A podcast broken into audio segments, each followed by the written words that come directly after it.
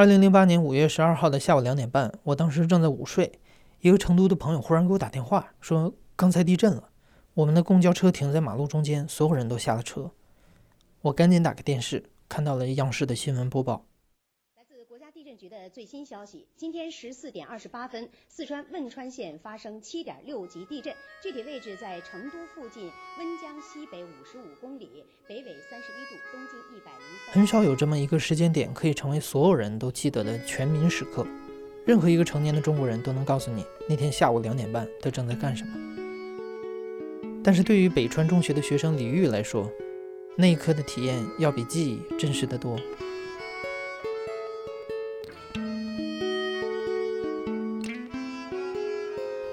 你好，欢迎收听故事 FM，我是艾哲，一个收集故事的人。在这里，我们用你的声音讲述你的故事。每周一、三、五，咱们不见不散。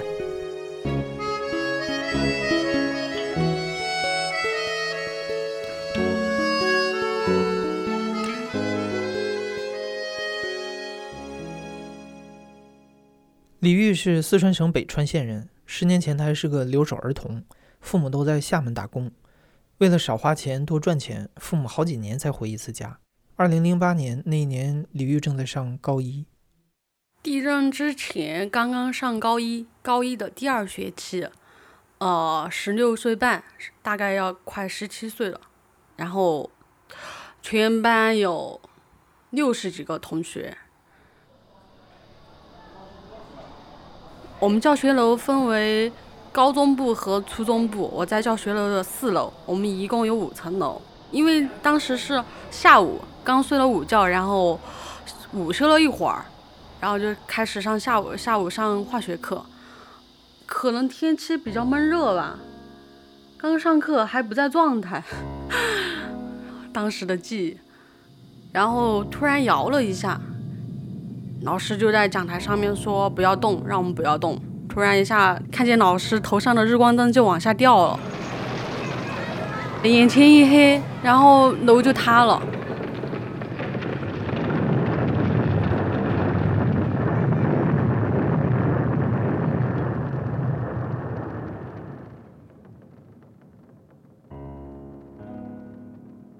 塌的时候不是埋在废墟下面了吗？我当时下去的时候，我的腿，我的右腿已经被压着了。被预制板呀，还有什么桌子椅子呀，然后卡住了。当时下去就特别疼了，呃，因为废墟下面是黑的，埋得很深，我也不知道我埋在什么地方，听的只有声音，全都是叫救命的声音。当时塌下去的时候，我同桌在我旁边，他当时没过一会儿就死了，是一个女同学。我用手试着摸了一下，摸见她的那个脚了。她当时穿了一双一双新的布鞋，好像。因为当时我们上午的最后一节课上的是体育课，上完课之后都大家换了衣服。他刚刚换了另另一双新鞋，然后我就摸出来了，他在我旁边。过了一会儿，我叫他，他也没回应我。过了一会儿，反正腿就冰凉了。有流血的味道，还有各种各种什么体味吧，还有还有泥土的味道。当时楼塌的时候埋在下面，腿肯定疼，特别疼。我试着把那个压在我腿上的东西全部掰开，当然到了后面不是又有余震吗？那个预制板呀，还有那些东西卡卡住我的脚，就越来越紧了，就完全拔不动了，腿也。不是特别疼了，然后我有段时间已经绝望了，因为我大概听到的声音是从我上面上面发出的，然后上面有同学已经被被其他的人或或者其他同学，还有很多老师，反正就没有被埋在下面的，已经救出去了。然后我就说，我说你们出去了，一定要让让其他人来救我们。他们说好。结果等了一会儿，什么人都没来理我们。然后我说我会不会死在里面呀？然后就特别绝望了。然后我们班上还有一个同学，他是我的初中同学，他当时是一个比较调皮的男生。然后地震的时候，他就躲在我们后面教室最后面的那个墙角后面，他就完全没事儿，然后就逃出来了。对，然后他就叫我，他说李玉李玉，我去找人救你们。结果不知道过了多久，他跑来告诉我，他说你埋的地方实在是太深了，只听见你的声音，但上面的很多很多什么预制板呀，他说我完全搬不动，太大了。他就给我道歉，他就哭了。他说我救不出来你。后面我救出来的时候到了医院，在医院的时候他来还来看过我，他就特别特别的愧疚。他说我当时完全没办法救你。当时埋在下面的时候，埋在废墟下面的时候，完全没有要说害怕的感觉，因为埋在下面有很多同学的声音，虽然说我看不见他们。但我听得见其他同学的声音，比如说我叫其他人的名字，他们都会回应我。就我们一排的同学，坐在一排的，我同桌当时是已经死了，但叫其他同学还还有回应，完全没有害怕的感觉。当时已经有人，武警官兵已经来了，但他们带的带的救援的救援的什么器具啊，都不合适。他们都带着什么铲子呀，还有简单的都工具，但必须要什么挖掘机啊，一种大大型的机器，把这些呃预制板呀，要肯定要要雕出来，对不对？可他们带的东西都太简单了。然后有一个有一个武警官兵就在我的废墟上面坐了，陪着我。他说他陪着我，我说行，我说一定要让人让人来救我们。他说已经已经有人通知外面的人，他就陪着我等我。就在废墟上面陪我们讲话，我就觉得有人陪着我会好一点，会有安全感。反正陪了我好长时间。他说，呃，车已经来了，在已经在救我们了，让我让我再等一下。我说好。都是十十三号我救出来的时候在下大雨，把那个预制板从我上面掰开的时候，我才看见第一束光。把我头上的那个预制板掰开了，但我的腿两条腿还卡卡在里面，所以说还救了很长一段时间，然后我整个人才出来的。当时被那个武警官兵被拖出来的，因为后腿是卡住的，他让我抱着他的脖子，那个那个武警大哥，我也不知道是叫大哥还是叫叫叔叔之类的，因为已经看不清了。他把我的眼睛蒙着的，用一本书给我搭着的，因为在下大雨。他说让我抱着他脖子把我拖出来，我说我没力气了，完全没有力气了。然后又来了一个人，就把我硬硬生的拉出来的。可能是当时被救出来的时候，我看到第一个同学就死在我面前，啊，就看见了一个尸体，对，他就趴在我对面。当时担架把我抬下来的，可能从废墟上面下来吧。嗯，看不清，下大雨，然后我脸上是盖着一本书，我也不知道在哪儿，感觉像在学校门口的一个广场上面，好多好多人呐，天呐，反正又等了很久很久，好多人来看我来找我，以为是他们的，呃，他们的女儿啊之类的，把那个书掀开看一下，哦，不是，又给我盖上。不知道等了多久，然后才才有一辆救护车来，把我送到绵阳的绵阳的中心医院。到了绵阳中心医院，哇，我真的惊呆了，从来没有看到这么多病人。那个医院每一个角落都躺着一个人，然后没有护士，可能是志愿者，就把我抬在那个医院的旁边一个广场上面，就把我放着，没人管我了，因为他们没看见我哪儿有流血。就完全没有人来管我，我疼啊，我就叫呀。然后突然有一个医生从我旁边走过，我就拉着他的衣服，我说：“你帮我看一下。”我说：“我好疼啊。”我说：“你再帮我看一下我的腿。”我说：“我的右腿好像没感觉了。”过了一会儿，他就拿了一把剪刀过来，把我的裤子剪开。哇，我的腿全变紫色了。医生就马上让让一个护士过来看我，就到医院的外面不是有一个帐篷吗？就把我抬到那个帐篷里面做减压手术，做了减压手术之后，用纱布给我包着，又把我抬回广场了。抬回广场之后，发现又没有给我用药，我腿也不疼。突然有一个志愿者过来了，他就说问我怎么样，我就说啊，感觉不好，一点都不好。他就跑去找医生，就帮我找医生，就各处找，他已经没有医生了，他又去帮我找，就楼上楼下医院的楼上楼下跑，结果找了一个医生，看着我的情况，医生说不行，这个必须要做手术。然后他问我有没有家属，我说没有，我说我爸爸妈妈都不在四川，在厦门。他说你必须要通知家属，你你这个要做手术。我说要做什么手术？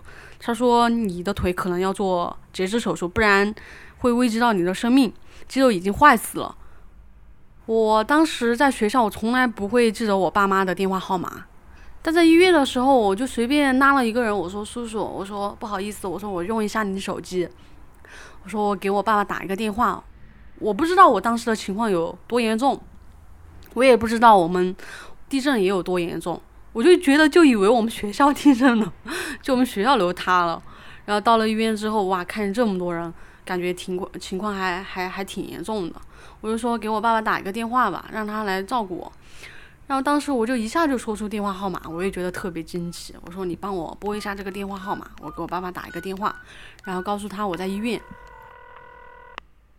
打通了之后，我说：“我说爸爸，我说我说我在绵阳中心医院，我说你来照顾我。”我爸就哭了。我爸说：“我已经回来了，在回来的路上了。”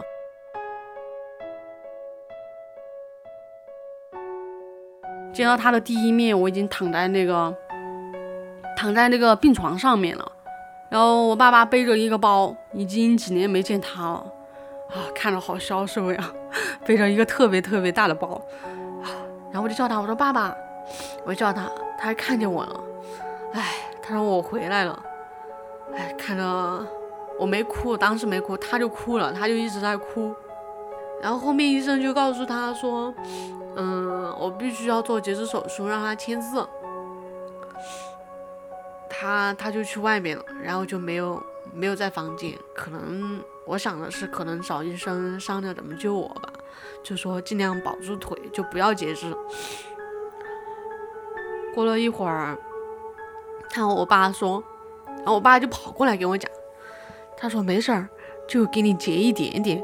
他说医生说如果不截肢，嗯，可能可能生命有危险。然后我就同意了，我说好。结果从手术室出来的时候，嗯，原来不是截的小腿，把膝盖都截了，就右腿上面，嗯，都没有了。等一会儿，然后从手术室出来之后，我爸看着我的腿，哇，怎么截了这么多？就当时签字的时候就说只截小腿，为什么大腿已经没了？然后医生说肌肉已经坏死了，必须要截肢。我爸和医生吵了一架，吵了一架之后，医生再也没有人来管我了，就再也没有医生来来看过我，然后药也不给我用了。就已经没药了，我我当时疼，截完肢之后不是还是还是很疼吗？也没有什么给我用消炎的药，也没有用止痛药，然后我爸就去找医生，医生说已经没药了，整个医院已经没药了，药已经特别特别紧缺了。然后收到通知说可以转院，转院到重庆呀各个地方。我爸说要不我们就转到近的地方，重庆。就不要不想让我太折腾了，本来腿又截肢了，然后我说好，我说好，那我们去重庆。当时还有意识，还没有昏迷。到了后面，到了重庆之后，我就一直高烧，高烧不退，然后伤口就感染了。到的重庆的第一个医院叫重钢医院，当时就高烧，高烧不退，然后就一直处于昏迷状态，啊，一直一直一直的到我在重庆转了三个医院。三个月，然后才把我救活，就是因为伤口感染了，发高烧。到了最后一个医院，我我才恢复意识的。我是啊八月份，八月份才真正的算清醒过来，然后稍微好情况好一点。我之前一直住在那个 ICU。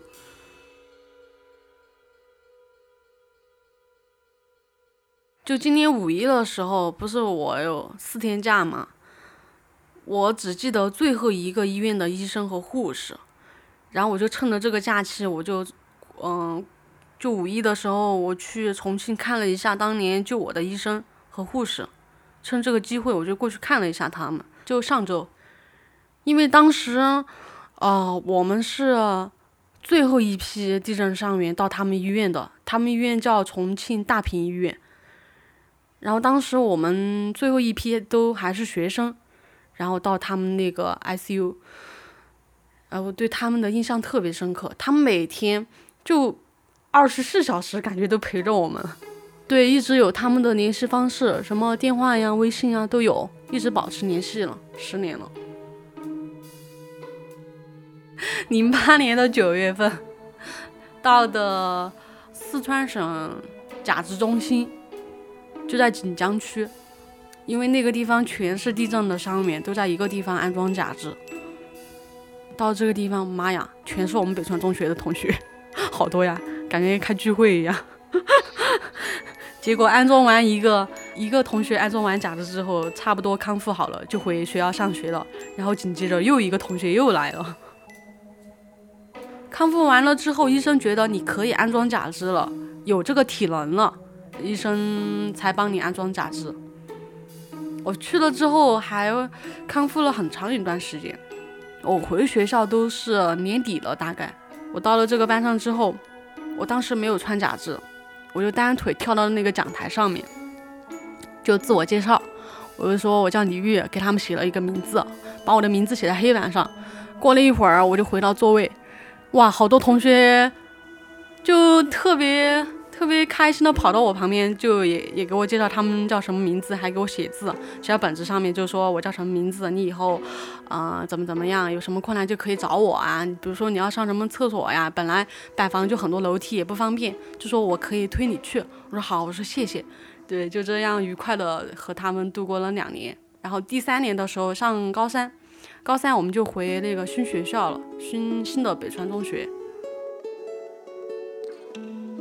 李玉后来考上了四川师范大学的财务管理专业，毕业之后在四川省江油市工作。一开始，他的同事甚至不知道他被截过肢，因为李玉虽然属于是高位截肢，但经过了科学的康复训练之后，他穿着假肢其实并不影响正常的生活。毕业之后上大学期间，哎，反正也遇到了一些，用现在话讲。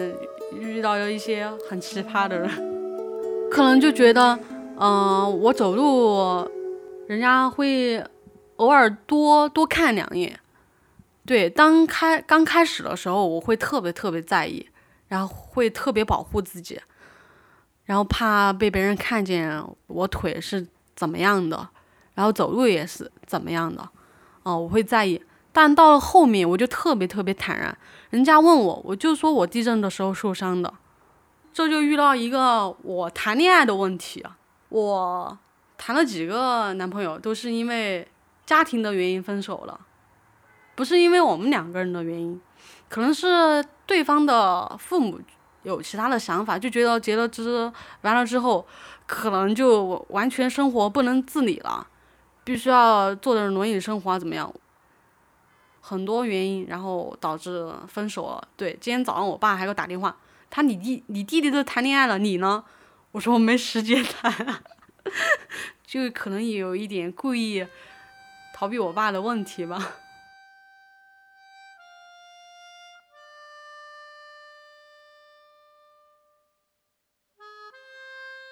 最近几天，李玉正在忙上忙下的装修自己的房子。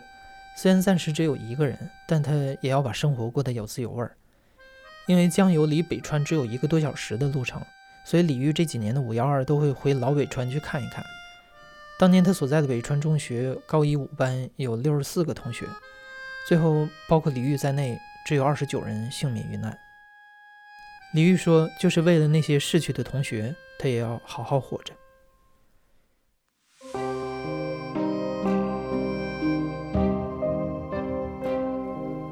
你现在正在收听的是《亲历者自述》的声音节目《故事 FM》，我是主播艾哲。本期节目由我制作，声音设计杨帆。感谢你的收听，咱们下期再见。